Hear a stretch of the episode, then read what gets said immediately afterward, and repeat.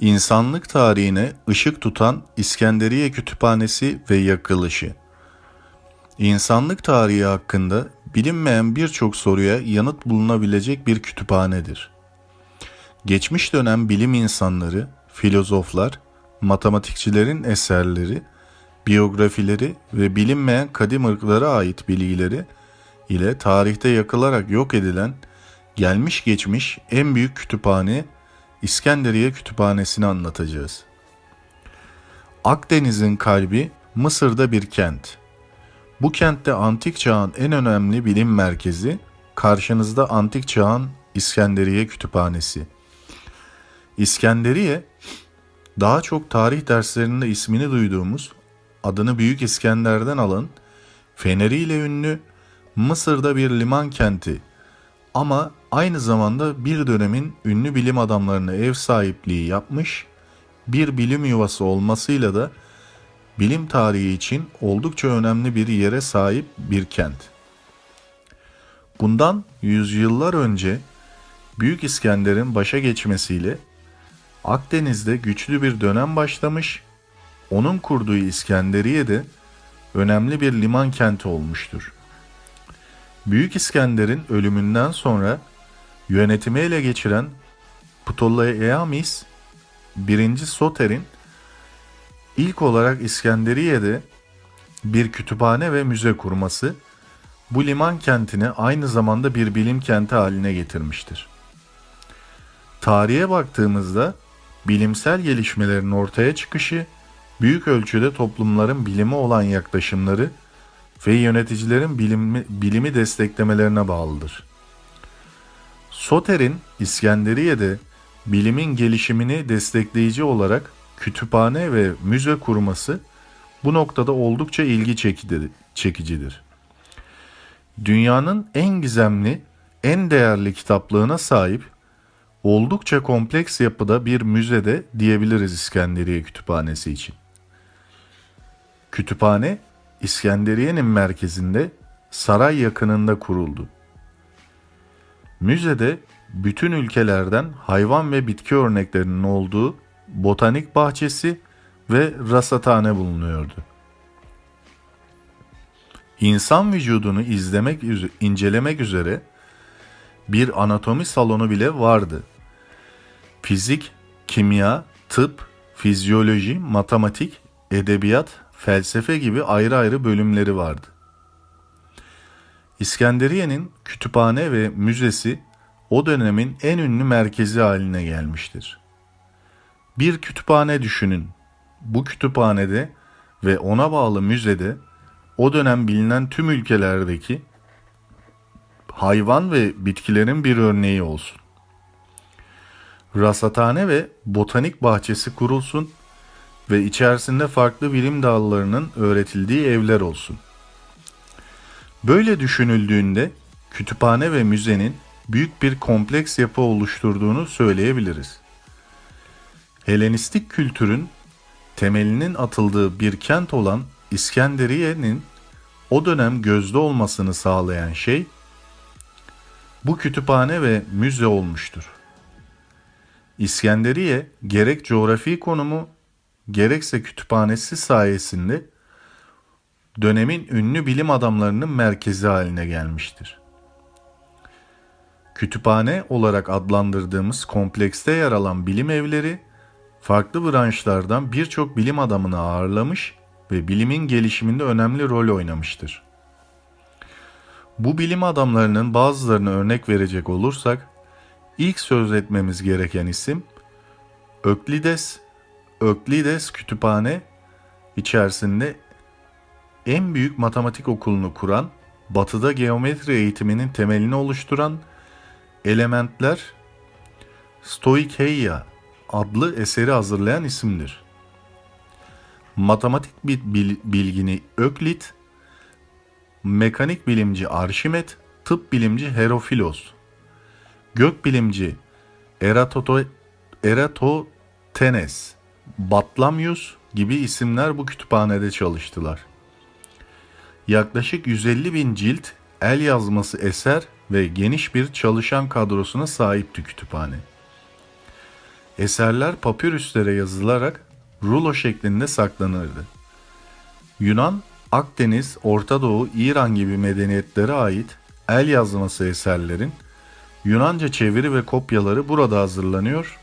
Kütüphane aynı zamanda yayın evi görevi de görüyordu. Mısır'a giren her eser kütüphaneye getirilip bir kopyası alınmadan sahibine verilmezdi. Öte yandan yurt dışına gönderilen çalışanlar başka ülkelerden kitaplar getirir. Böylece kaybolma riski olan bütün bilimsel kitaplar güvenli bir yerde toplamış olurdu. Apollionos da matematik okulunun önemli bir üyesi olmuştur. Konikler hakkında isimli kitabında elips ve parabolleri inceleyen Apollionis bu eseriyle sonraki dönemler için önemli bir yere sahiptir. Bunun yanı sıra irrasyonel sayılarla da ilgilenmiş, astronomiye de ilgi duymuş ve özellikle ay üzerinde çalışmalar yapmıştır. İskenderiye Kütüphanesi'nin önemli bilim adamlarından Arkimedes'in temsili fotoğrafı Arkimedes mekanik okulunu kurmuş ve Arşimet burgu, burgusunu bulmuştur. Arşimet burgusu su çekmeye yarayan, içinde helezon şeklinde silindirler olan bir alettir. Mekanik dahisi olan olarak anılan Arşimed'in rivayetlere göre gök cisimlerini resmetmek için gök küreler, bir cins plantaryum inşa ettiği söylenmektedir. Matematik alanında da deha olan Arşimed'in dairenin alanını hesaplamada kullanılan pi sayısını da bulan kişidir. Yine su saatlerini bulan Ktesibios ve daha çok mekanik oyuncaklarla ilgilenen Hiro da mekanik okulun önemli temsilcileri arasında yer almıştır. Bu okulda yol uzunluğu ölçmeye yarayan odometre, yer ölçümü için kullanılan diopra gibi aletlerin bulunması oldukça önemlidir. İskenderiye Kütüphanesi tıp alanında da önemli isimlere ev sahipliği yapmıştır. Bu isimlerin başında Herofilos gelmektedir. Herofilos patisyen hekim, pratisyen hekim ve e, hoca olarak büyük ün kazanmış bir, bir isimdir. İskenderiye içerisinde yaptığı kadavra incelemelerinin yanı sıra beyin, sinir sistemi, nabız, perhiz gibi alanlarda yaptığı incelemeler de önemlidir. Herofilos'tan sonra şüpheli ölümlerden sonra ölüm nedeninin bulunması için otopsi yapılması gerektiğini öne süren ve solunum üzerine araştırmalar yapan Erasistros tıp alanındaki diğer bir önemli isim olmuştur. Bilim tarihinin talihsiz olayı İskenderiye Kütüphanesi'nin yakılması. Kitaplar tarih boyunca bilginin kaynağı olarak en değerli materyallerdir. Fakat olumsuz bir durumda da ilk zarar gören yine onlardır. Tarih boyunca farklı coğrafyalarda olsa da benzer durumlarla karşılaşmak dikkat çekicidir. Antik çağın büyük bilim merkezi İskenderiye Kütüphanesi'nin sonu trajik olmuştur. Kütüphane yakılmıştır. Kütüphanede bulunan el yazmalarının büyük bir kısmı şu şekil bu şekilde yok olmuştur. Kütüphanenin yakılmasına ilişkin savlar öne sürülmektedir. Bunlardan bir en bilineni Mısır'ın M.Ö. 47 yılında Julius Caesar tarafından kuşatıldığı sırada kütüphane zarar görmüş, eserlerin birçoğu yok olmuştur. Bu olaydan kurtulan diğer kaynakların ise Hristiyan inancına geçildikten sonra paganizmi yayan nitelikte olmaları nedeniyle yok edildikleri belirtilmektedir. Bu olayın olduğu tarih 391 yılı olarak belirtilmekte ve kütüphanede kalan tüm eserlerin şehrin hamamlarında yaktırıldığı söylenmektedir. Ayrıca arkadaşlar bu kütüphanenin yakılmasıyla alakalı olarak e, diğer bir e, şahıs ismi geçmektedir. Buna da Nebukadnezar, Babil kralı olarak geçiyor. Ee, bu kralın da ya- yaktırdığı hatta buradaki eserleri çaldırdığına dair bazı söylentiler de mevcut. Yani Julius Caesar tek e, zanlısı değil. Ayrıyeten Babil Kralı da zanlılar içerisinde var. Yani tarihte sözü geçiyor bunun da. Ee, ve ayrıyeten bu kütüphanenin içerisinde Atlantis, e, Mu kıtası vesaire gibi bazı kadim ırkların da e, bilgilerinin yer aldığı ayrıyeten de onlarla ilgili dokümanların bulunduğu ve bu eserlerinde yok edildiğini söylüyorlar.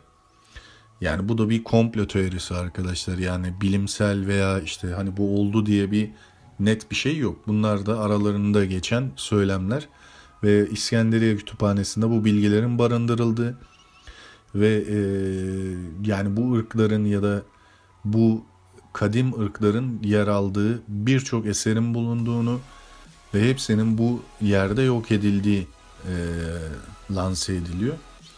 Ayrıyeten yine e, bu lanse edilen şahıslar arasında Julius Caesar birincisi, ikincisi de Nebukadnezar yani Babil kralı olarak geçmektedir.